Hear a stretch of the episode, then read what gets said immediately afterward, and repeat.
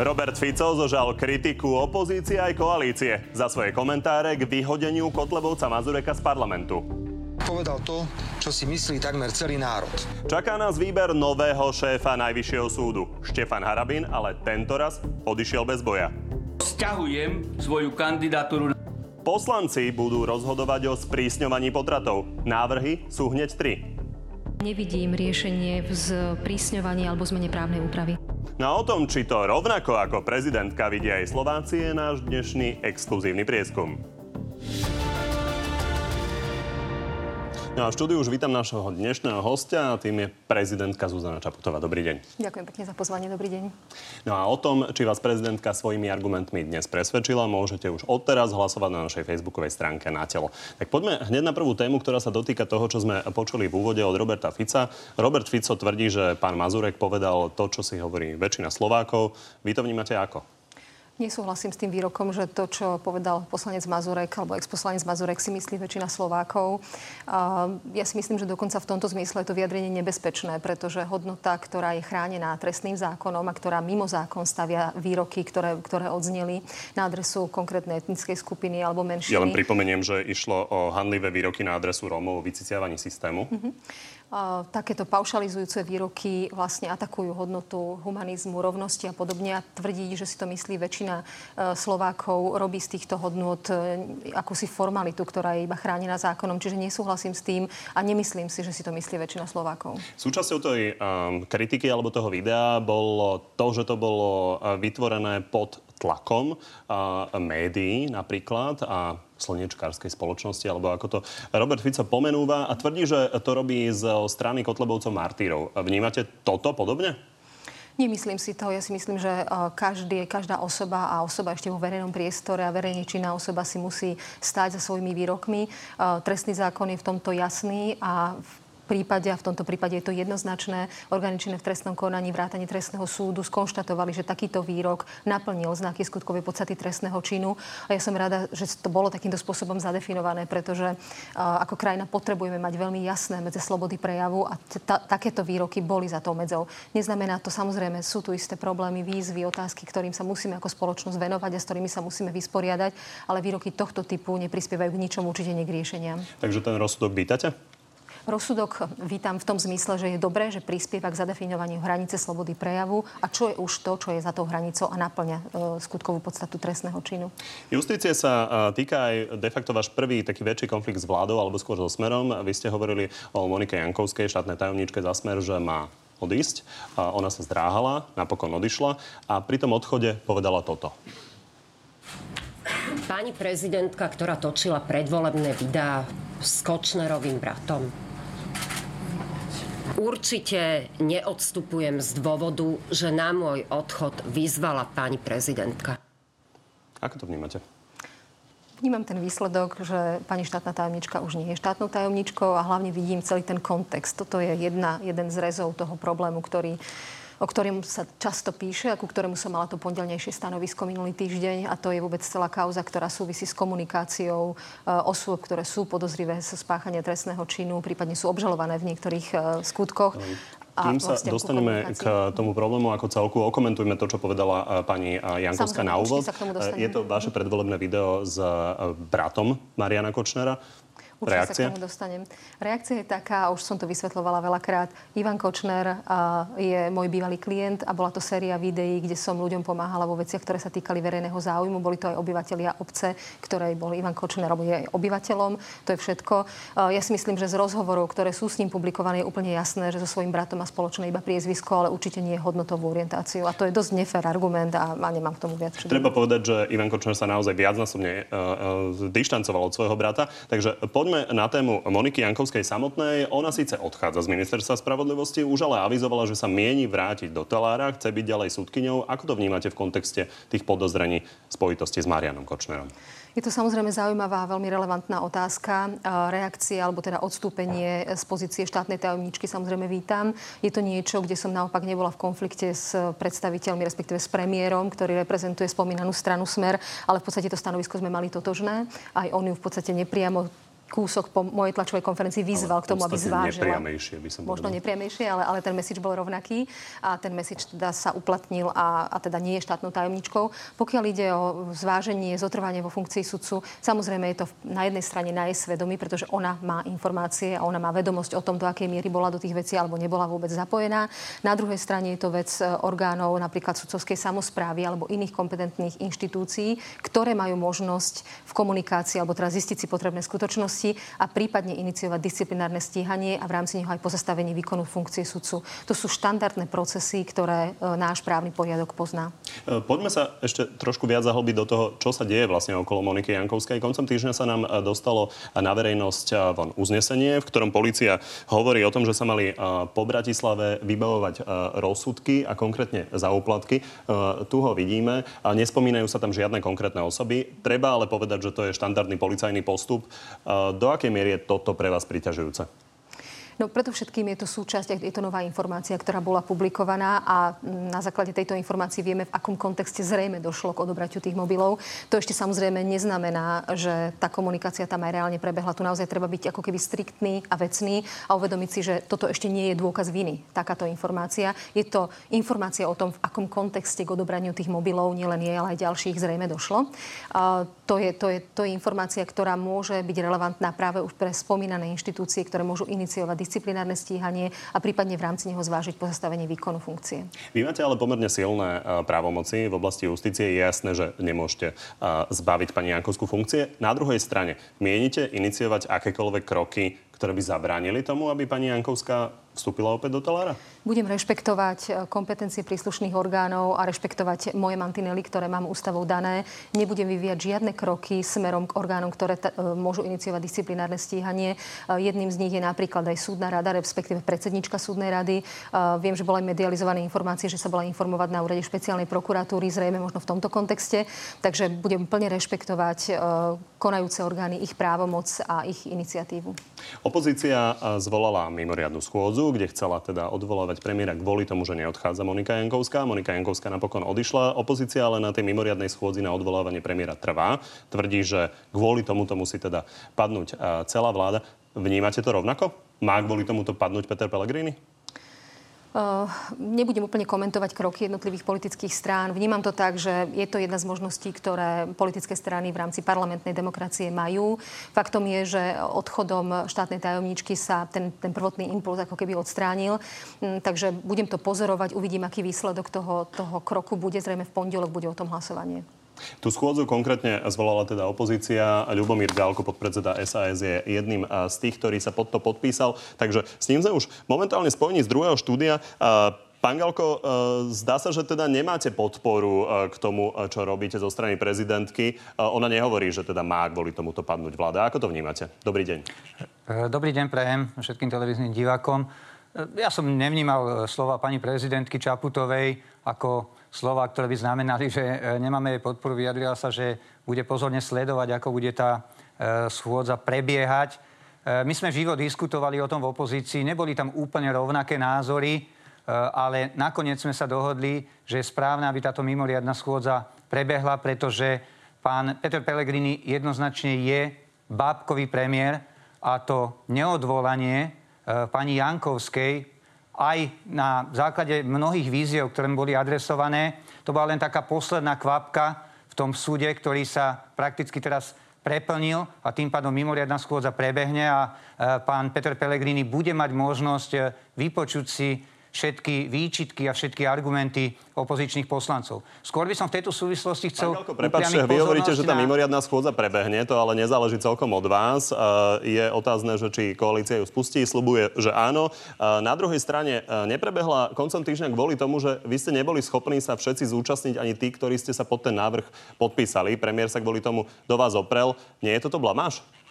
Samozrejme, že to nie je blamáž a práve o tom som chcel hovoriť, že že e, tá schôdza pravdepodobne prebehne a to, čo urobila vládna korupčná koalícia v piatok, e, to bol škandál, pretože stavať tu na tom, že nejaký poslanec je chorý alebo ďalšie na plánovanej zahraničnej služobnej ceste z opozícia a na základe toho zablokovať schôdzu je podľa mňa veľmi, veľmi nekorektné. Viete, toto je také čudné novum, ktoré tu zaviedla táto korupčná koalícia. V minulosti sa to nedialo. A si pamätám, však som bol minister vlády Ivety Radičovej, keď pani Iveta Radičová čelila odvolávaniu v Národnej rade a poctivo sme tam všetci sedeli až dlho do noci. To skončilo niekedy možno po polnoci a pani Iveta Radičová tam poctivo počúvala všetky tie výčitky a všetky tie argumenty a možno aj pseudoargumenty zo strany vtedajšej opozície. Pán My treba povedať, že aj, aj vaša koalícia za vlády Ivety Radičovej používala obštrukciu na rôzne spôsoby. Uh, už len poslednú otázku, len veľmi krátko. Uh, SAS mala včera kongres, vy ste tam neboli.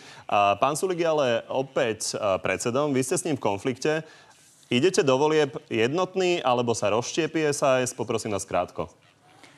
Určite sa SAS nerozštiepie, SAS je jednotná. Nie sme v žiadnom konflikte. To, že máte na niektoré veci e, rozdielne názory, to, to neznamená žiaden konflikt. My sa od pondelka ideme všetci sústrediť na parlamentné voľby, ideme do kampane a urobíme všetko preto spoločne a jednotne, aby SAS dosiahla v parlamentných voľbách čo najlepšie výsledky a aby sme túto koalíciu, ktorá dnes devastuje Slovensko, poslali kade ľahšie. Aby sme jednoducho nastolili vládu, aby sem prišla vláda, ktorá bude robiť pre ľudí a ktorá nebude robiť len pre seba. O toto sa bude strana SAS jednotne snažiť a jednotne uchádzať. Zatiaľ to veľmi jednotne nevyzerá. Uvidíme, ako to bude v najbližších dňoch. Ďakujem Ľubomírovi Galkovi.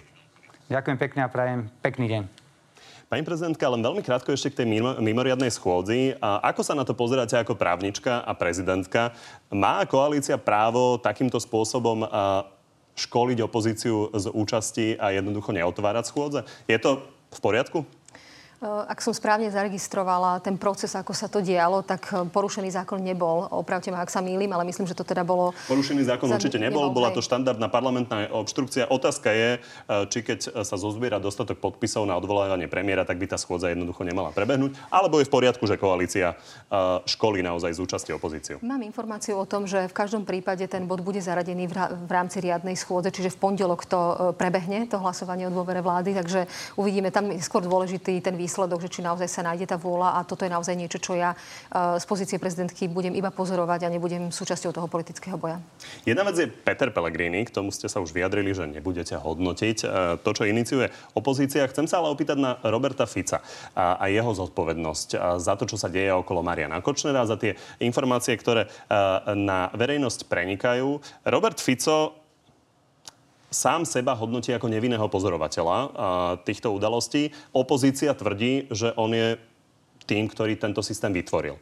Ako ho hodnotíte vy? Faktom je, že vládna strana Smer je dlhodobo, je teda je, je pri moci najdlhšie a vytvára alebo spolu vytvára ten systém, ktorý má isté defekty a deficity. A kauza Kočner a jeho komunikácie sú symptómami. Je niečo, čo ukazuje, kde je problém v spoločnosti a preto považujem za veľmi dôležité pozrieť sa naozaj na tú kauzu trošku z nadhľadu, nie ohľadom štátnej tajomničky Kočnera a jednotlivých mien. A je to, je to E, dôkaz toho, že v našej krajine sa takéto niečo vôbec môže udiať. A to je na tomto zlé a tragické a nebezpečné. To, že je tu možné, aby sa niekto z pozadia dlhodobo uh, si vybudoval takú pozíciu, že si dokáže vlastne kupovať spravodlivosť. Toto je to, čo treba, na čo treba zamerať pozornosť. To je pointa podľa môjho názoru.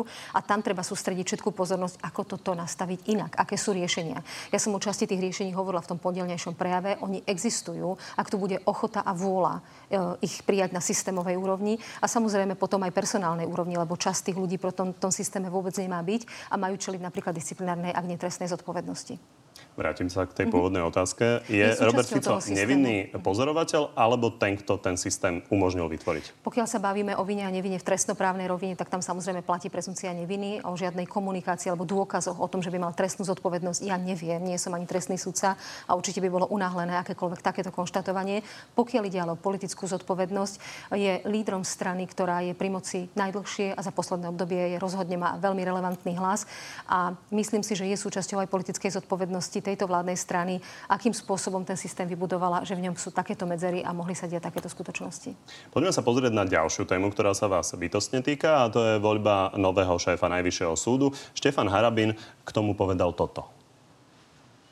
Čaputová bez štipky hamby vyhlasila, že ak jej právoplatne zvolený predseda Najvyššieho súdu nebude povoli, odmietne ho vymenovať.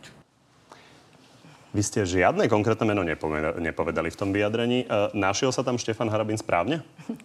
A inak je to kúzelné pozerať, že čo som bez štipky hamby vraj povedala, čiže poviem to, čo som naozaj povedala. Povedala som to, že budem zvažovať, tak ako to hovorila som počas celej kampane, pri všetkých menovacích právomociach, nielen na predsedu Najvyššieho súdu, že dôležité budú nielen odborné, ale aj osobnostné kritéria a že by to nemala byť osoba, ktorá by neprispela dôveryhodnosti justície.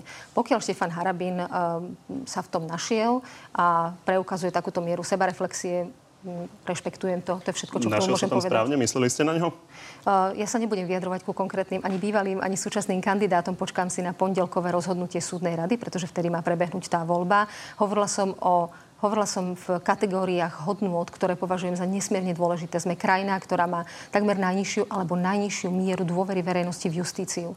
A kľúčové posty v justícii, takisto samozrejme ako aj posty sudcov všeobecných súdov, majú byť obsadzované ľuďmi, na ktorých musíme mať vysoké nároky. To je podľa mňa férové a správne. A o tomto som hovorila, o hodnotovom nastavení, čo budem zvažovať pri uplatnení menovacej právomoci. Čo je celá škála, čo môže nastať, je, že vymenujem alebo sa budem informovať na ústavnom súde ohľadom výkonu práv právomoci. To neznamená ešte zatiaľ nič konkrétne. Bude závisieť od konkrétneho mena, ktoré vyjde z voľby. Ja by som napriek tomu chcel ísť do konkrétnosti. Ostávajú nám tri kandidátky. Vy ste, ešte doplním ten váš výrok, hovorili, že nechcete menovať ľudí so sporným príbehom. Uh-huh. Medzi tými troma kandidátkami sú ľudia so sporným príbehom. Je tam napríklad Iveta Macejková, ktorá je bývalá šéfka ústavného súdu, ktorú, ktorú šéfku urobil Ivan Gašparovič.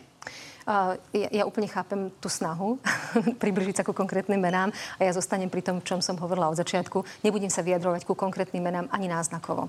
Jedna vec je, že poznám niektoré viac, niektoré menej z tých mien osobne alebo, alebo teda z pracovného kontaktu. Uh, alebo z medializovaných informácií. V každom prípade jedna vec je poznať tie osoby v tom doterajšom pôsobení a ešte iná vec je porovnať si ich s tým postom predsedu Najvyššieho súdu v danej dobe. Čiže toto je to, čo ja budem zvažovať potom, ako súdna rada vyberie, zvolí kandidáta, dostanem k tomu podklady a materiály, budem sa zaoberať konkrétnym menom, ktoré vzíde z tej voľby, ak vôbec vzíde už hneď pondelok a budem uplatňovať, naznačila som hodnoty a kritéria, ktoré považujem za potrebné zvažovať. Napriek tomu uzavriem to poslednou otázkou. Štefan Harabin je mimo hry. Tie výroky boli povedané predtým. Budú sa teda voliť tri kandidátky, respektíve vyberať sa spomedzi nich. Je možné, že niektorú z nich by ste nevymenovali? Uh, opäť poviem, vo všeobecnej rovine možné sú všetky tri prístupy, alebo všetky prístupy, ktoré mi ústava Takže napriek umožňuje. odchodu Štefana Harabina je možné, že by ste niektorú z týchto kandidátok nemenovali? Uh, určite sa nebudem teraz vymedzovať ani pozitívne, ani negatívne. Hovorím stále v rovine všeobecnej, v rovine ústavných možností, ktoré mám k dispozícii. Tak uvidíme. E, poďme sa na túto tému opýtať Antona Hrnka, podpredsedu SNS. E, myslím si, že e, minimálne teda v prípade Štefana Harabina sa v tom pohľade na ňo asi s prezidentkou nezhodnete. Milím sa, pán Hrnko? Dobrý deň. Dobrý deň. Predovšetkým by som chcel pani prezidentke poblahoželať zvoleniu, keďže som ešte nemal túto možnosť víza sa s ňou vidieť. Ďakujem. A čo sa týka pána Harabina, ja si myslím, že pani prezidentka mu pomohla e, tomu, aby mohol jasne ísť do politického zápasu, aby si založil svoju vlastnú stranu. Ale e, to je už e, jej záležitosť. E, v každom prípade... No, dobre, jasná odpoveď. Pán Harabin tvrdí, že pani prezidentka ohýba ústavu, takže mala by podľa vášho názoru pod predsedu SNS menovať kohokoľvek toho, koho súdna rada zvolí? Eh, ja rešpektujem to, čo povedala pani eh, prezidentka, ale bol by som rád, keby to rešpektovala vždy a všade. Teda, aby na niekoho nemala centimeter a na niekoho kilometr.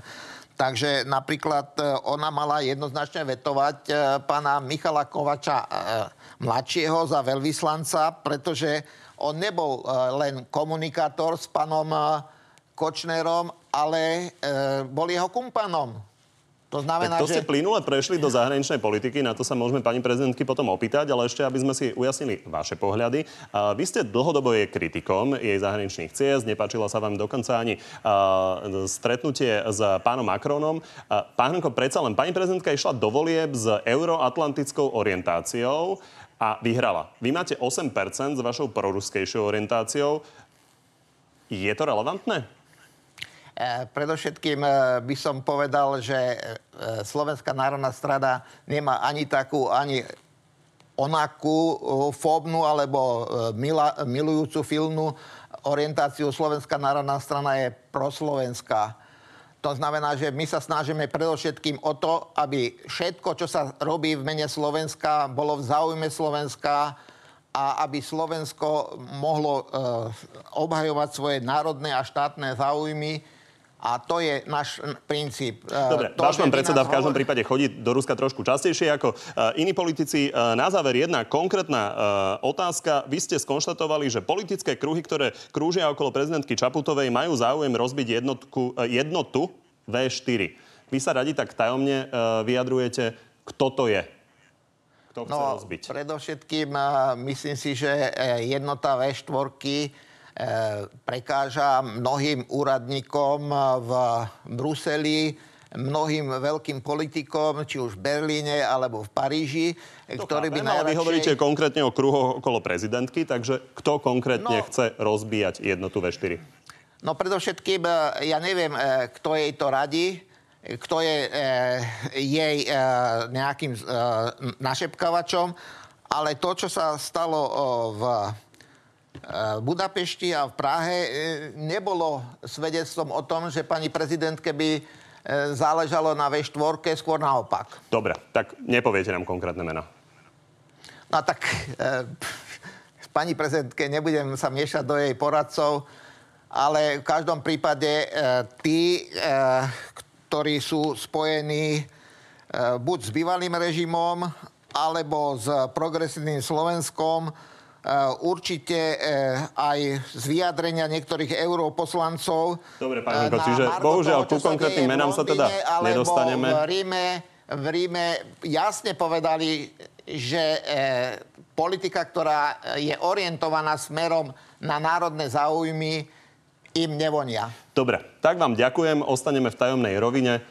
Ďakujem, že To nie je tajomná rovina, to je celkom presná tak neviem, ako tajomná je pre vás tá rovina. V každom prípade môžete reagovať na všetko, ale chcem sa opýtať uh, konkrétne obavy národniarov o Vyšegradskú štvorku sú opodstatnené? Nie sú opodstatnené. Ja som možno aj vďačná za túto príležitosť, že to môžem vysvetliť, lebo samozrejme, že zachytím rôzne interpretácie toho, čo som povedala a pritom vlastne vôbec nepovedala na rôznych zahraničných e, cestách a návštevách. A potom by som sa rada do, dotkla aj témy Michal Kovač mladší, ak teda sa stihneme k tomu vyjadriť. Pokiaľ ide o V4, môj postoj a pozícia vôbec v zahraničnej politike je e, pomerne jasná. Predovšetkým ja nechcem byť prezidentkou, ktorá reprezentuje krajinu a chodí sa k susedom alebo do iných krajín usmievať. Chcem reprezentovať krajinu, ktorá je hrdá, seba sebavedomá, má názor a má odvahu ho povedať. Čo sa vôbec nevylučuje s tým, že ho poviem korektným, slušným spôsobom. Nevyjadrujem sa k vnútropolitickému dianiu v daných krajinách. Konkrétne v Maďarsku sú tu konkrétne vety, ktoré som povedala. Hovorila som o dôležitosti hodnôt, hovorila som o dôležitosti liberálnej demokracie, ktorá okrem iného vo výsledku slúži k ochrane menšín. Považujem za dôležité to, aby sme ako V4 naozaj sa pozreli nielen na tie regionálne záujmy, ale aj trošku širšie. Čiže, keď to zhrniem, V4 je podľa môjho názoru geografický e, celok, ktorý je potrebný pre presadzovanie našich niektorých záujmov. Zároveň faktom je, že V4 nemá v západnej Európe dobrú povesť. To, čo sa budem snažiť a o čo sa snažím, je, aby sme aby nastalo priblíženie možno a, a zmenšenie toho delenia na východ a západ Európy, ale aby sme boli... Mm, rešpektovaný partner, aby sme nadvezovali e, partnerstva aj mimo regiónu, napríklad s Rakúskom a rakúskym prezidentom ohľadom klímy a podobne. Zároveň naši susedia a mať dobré konštruktívne vzťahy s našimi susedmi je nevyhnutné. Môžem skonštatovať, že tie stretnutia, ktoré mám za sebou v krajinách V4, či už to boli premiéry alebo prezidenti, prebehli veľmi korektne, s veľkým rešpektom, v priateľskom duchu, ale zároveň vôbec sa to nevylučuje s tým, že prebehli vo veľmi otvorenej diskusii. Tak môžeme ísť na Michala Kováča mladšieho, toho ste menovali za veľvyslanca. Treba povedať, že on e, naozaj bol zapletený e, s Marianom Kočnerom v kauze Technopol, ktorú pokrývajú amnestie. A ako to vnímate? Presne tak, vzhľadom na to, keď som sa dozvedela e, o, o tomto návrhu, tak e, som si na to naozaj spravila čas a veľmi ma zaujímalo to, aby sme neurobili chybu, aby som neurobila chybné rozhodnutie. A tie dôvody, pre ktoré som napokon mu poverovacie listiny odovzdala, boli následovné. Ja som bola v podstate bodkou za vetou v tom, tom celom procese, pretože na začiatku tam bol súhlas vlády, stanovisko bývalého prezidenta, bolo tam stanovisko alebo súhlas zahraničného výboru Národnej rady Slovenskej republiky a až na konci do môjho funkčného obdobia spadol ten procesný bod, posledný odozdanie poverovacích listín. Čiže už predo mnou prebehli preverovacie kroky na úrovni vlády, parlamentu a predchádzajúceho prezidenta. Pokiaľ ide o tú hmotu, o to, že zapletení a, a teraz sú amnestované tie trestné činy. Keď som si zisťovala informácie o tomto, tak v roku, myslím, 2000 bolo súdom v Mníchove rozhodnuté o tom, že bol zbavený akéhokoľvek podozrenia právoplatným spôsobom v tom istom skutku, čo znamená, a má sa to stiahovať aj na vyšetrovanie toho istého skutku po amnestíach, respektíve áno, po páde amnestii a, a zrušení milosti, aj na vyšetrovanie toho istého skutku na Slovensku. Podľa jeho informácií bol kontaktovaný orgánmi činnými v trestnom konaní v 2017 roku po zrušení amnestii. Preukázal sa týmto právoplatným rozhodnutím Mnichovského súdu, ktoré všetko to trestné stíhanie v danej veci zastavilo. Odvtedy nebol kontaktovaný. Zároveň som sa dozvedela, že dostal previerku, bola mu udelená previerka na stupeň tajné na ďalších 7 rokov. Takže preverovalo, ako, respektíve prebehlo ešte ďalšie preverovanie jeho osoby. Dobre, aby sme si teda vysvetlili, aký bol ten váš postoj. A, čiže stojíte si za týmto rozhodnutím a urobili by ste ho, aj keby ste, ho, e, aj keby ste boli pri jeho začiatku, alebo ste len nechceli spôsobiť diplomatický škandál vzhľadom na to, že prebehol už celý ten proces? Nevidela som dôvod urobiť iné rozhodnutie, ako predo mnou urobila vláda a parlamentný výbor. Napriek tomu nestačilo mi iba to, že veď to preverili inštitúcie predo mnou a môj predchodca. Napriek tomu som si zisťovala všetky informácie, pokiaľ ide o vyšetrovanie, respektíve to, ako to dopadlo v Nemecku, plus tá previerka. Čiže išla som ako keby, alebo išli sme ešte ďalej z hľadiska toho, či naozaj ja tam nevidím momentálne dôvod e, na to, aby som urobila iné rozhodnutie, keby som sa rozhodovala teraz. Uh, témou uh, Slovenskej národnej strany je častokrát Ruská federácia. Uh, vy ste absolvovali sériu zahraničných ciest, ale nevieme o tom, že by ste sa chystali do Ruska. A prečo? A je takáto cesta nedôležitá, alebo by bola dosta, do, dokonca kontraproduktívna?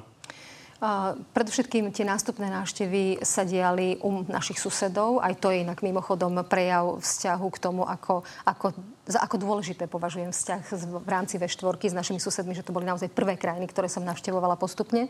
A samozrejme s dôležitými lídrami alebo krajinami, ako je Nemecko, Francúzsko v rámci e, Európskej únie. 16. E, e, septembra letím na Ukrajinu, posledný sused ešte, s ktorým sa určite musím stretnúť.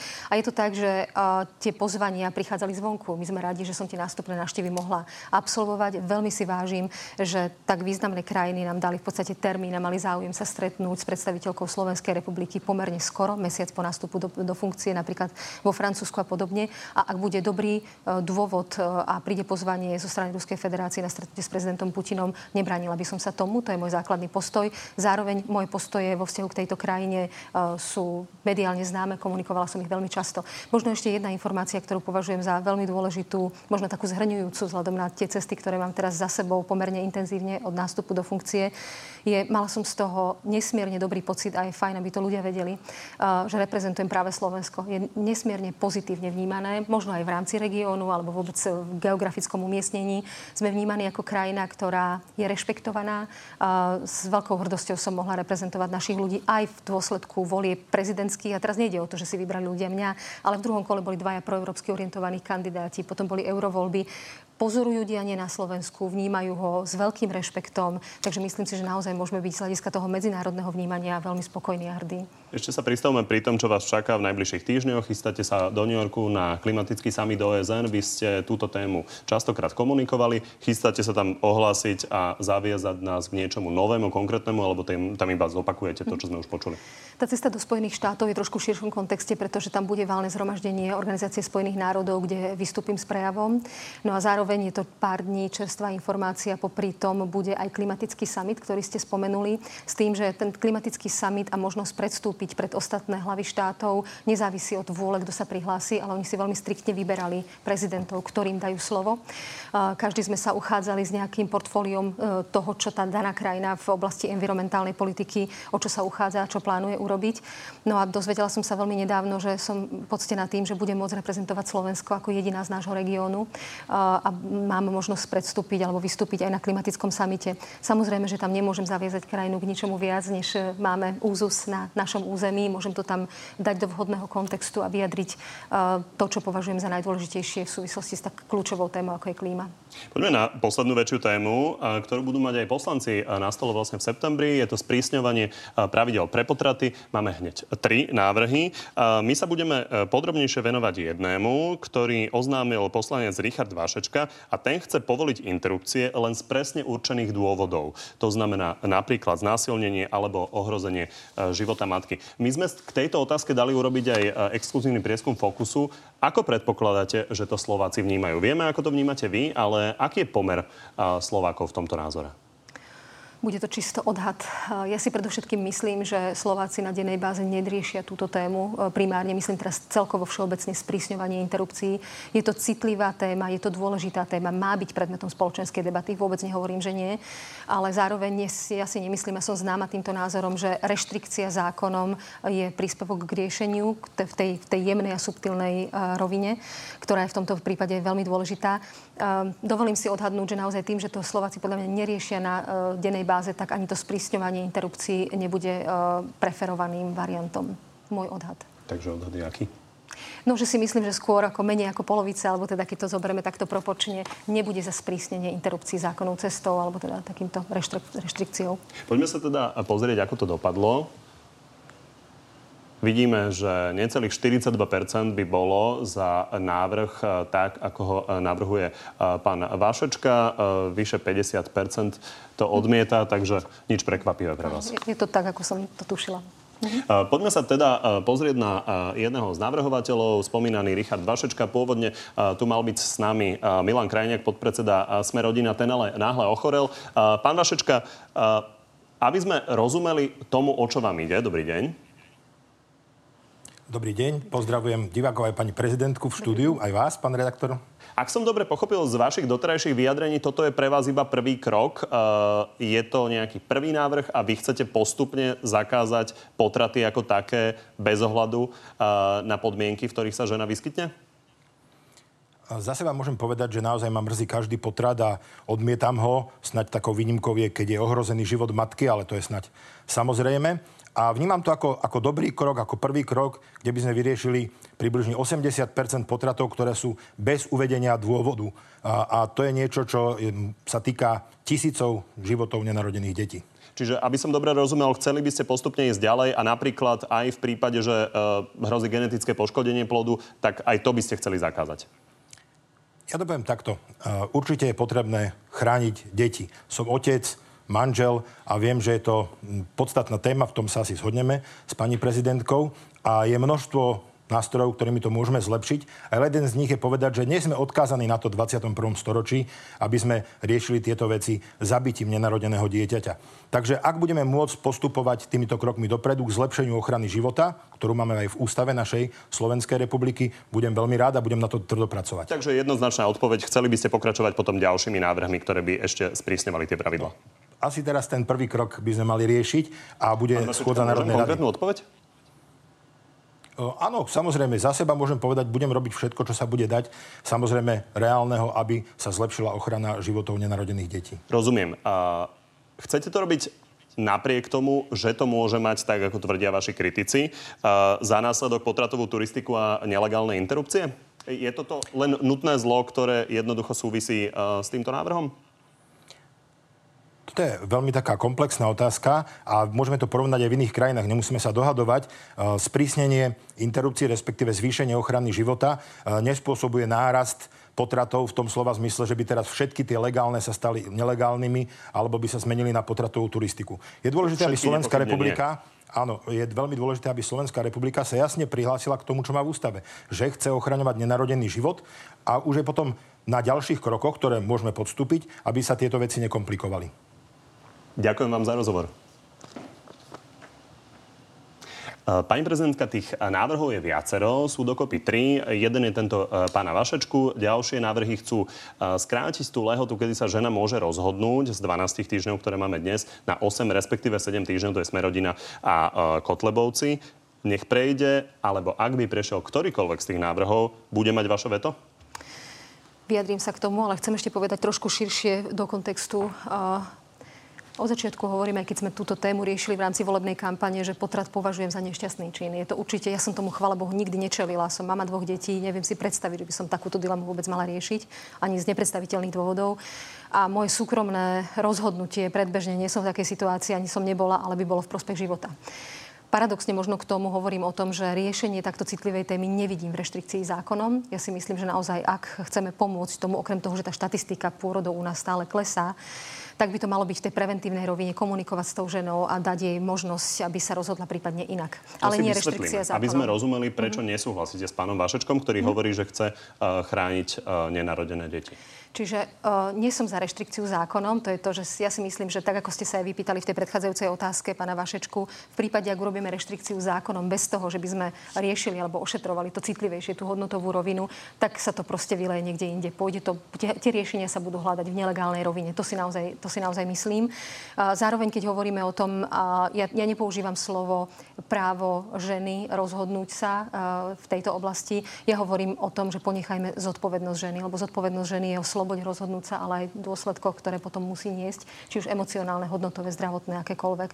V tomto zmysle si myslím, že tá právna úprava tých 12 týždňov, ktorá je teraz stanovená, je v poriadku. Je na to judikatúra aj nášho ústavného súdu, ktorá sa opiera o isté medicínske súvislosti. Takisto je na to európska judikatúra. Ja si myslím, že tých 12 týždňov, ako je nastavených momentálne, je niečo, čo e, ja rešpektujem a považujem to za dobré riešenie. Hľadajme v preventívnej rovine. E, zároveň, e, pokiaľ ide o uplatnenie práva veta, na, na to ste sa pýtali primárne. Ja sa nevy, nezvyknem, aj keď tú otázku často dostávam, vopred vyjadrovať k zákonom, ktoré či budem alebo nebudem vetovať, lebo záleží od konkrétneho znenia. Ale v danom prípade pár mesiacov pred voľbami ako poslanecký návrh takto citlivú vec upraviť by nepovažujem vôbec za šťastnú inklinovala by som určite k tomu, aby som takéto právne predpisy vetovala. To hovorím dopredu. A ten dôvod ešte raz opakujem. Sme pred voľbami, neprebehla spoločenská odborná diskusia.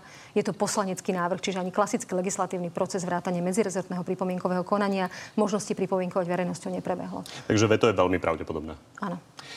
Ešte na záver jedna otázka. Z tých dôvodov, ktoré som povedal. Rozumiem. Objavil sa totiž prieskum, ktorý sa dotýka aj jedného vášho výroku z predkampane a to je to, koho by ste poverili vlastne zostavením vlády v prípade, že teda vyhrá voľby alebo by prišiel s nejakou väčšinou. Poďme, poďme sa pozrieť na prieskum AKO, ktorý po veľmi dlhom čase priniesol výsledok, z ktorého vyplýva, že by opozícia dokázala aj bez Borisa Kolára poskladať veľmi, veľmi tesnú väčšinu 76 hlasov. Čiže môžeme sa teoreticky ocitnúť uh, po voľbách v situácii, že Smer vyhrá voľby, ale bude tu nejaká väčšina, ktorá bude mať uh, uh, schopnosť poskladať vládu.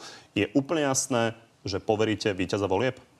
Um, opäť budem konzistentná, poviem to, čo som hovorila, vždy je to dohľadateľné. Poverím toho, kto uh, bude víťaz volieb v prípade, ak je schopný preukázať sa väčšinou v parlamente. To je jednoducho praktická legitimita na fungovanie vlády, že musí mať väčšinu v parlamente. To znamená, že iba samotný faktor víťazstva vo voľbách, nie je to ktokoľvek, bez schopnosti mať uh, väčšinu v parlamente, nepovažujem z hľadiska fungovania a zabezpečenia riadneho chodu ústavných orgánov, čo je moja kompetencia, to je moja povinnosť na toto dbať, za dostatočné. Čiže v kombinácii obidva tieto faktory, víťaz volieb, alebo teda respektíve iné zoskupenie, nebolo by to prvýkrát v histórii Slovenskej republiky, čiže ten, kto má väčšinu v parlamente a tu nemôžu mať dve partie e, strán alebo dve koalície, tak to je rozhodujúce, pretože to je nevyhnutné na fungovanie vlády. Aby to pochopili aj voliči koalície a opozície, lebo určite ich to zaujíma. A, takže v prípade, že vám niekto prinesie podpisov, napríklad 76 a viac, nemusí byť víťazom volieb a napriek tomu dostane poverenie na zostavovanie vlády? Ja budem v prvom rade samozrejme rokovať s víťazom volieb, pretože má najsilnejšiu legitimitu z parlamentných volieb a ctím názor ľudí, ktorí preukážu vo voľbách. V prípade, ak víťaz volieb sa nedokáže po nejakom čase preukázať tým, že má väčšinu v parlamente, budem rokovať s ďalšími, ktorí by tú väčšinu mali. V prípade, že vám niekto prinesie 76 e, podpisov, automaticky nedostane to poverenie. No, akože tá šanca by mala nasledovať najskôr v prospech víťaza volieb, aby, aby ten priestor získala mal. Tak vám veľmi pekne ďakujem, že ste tu boli dnes s nami. Ďakujem pekne. No a že ste boli s nami, ďakujem aj vám. Viac uh, z dnešnej relácie vrátane kompletných výsledkov prieskumu nájdete už teraz na našom Facebooku na telo. Prajem vám ešte príjemný zvyšok nedele.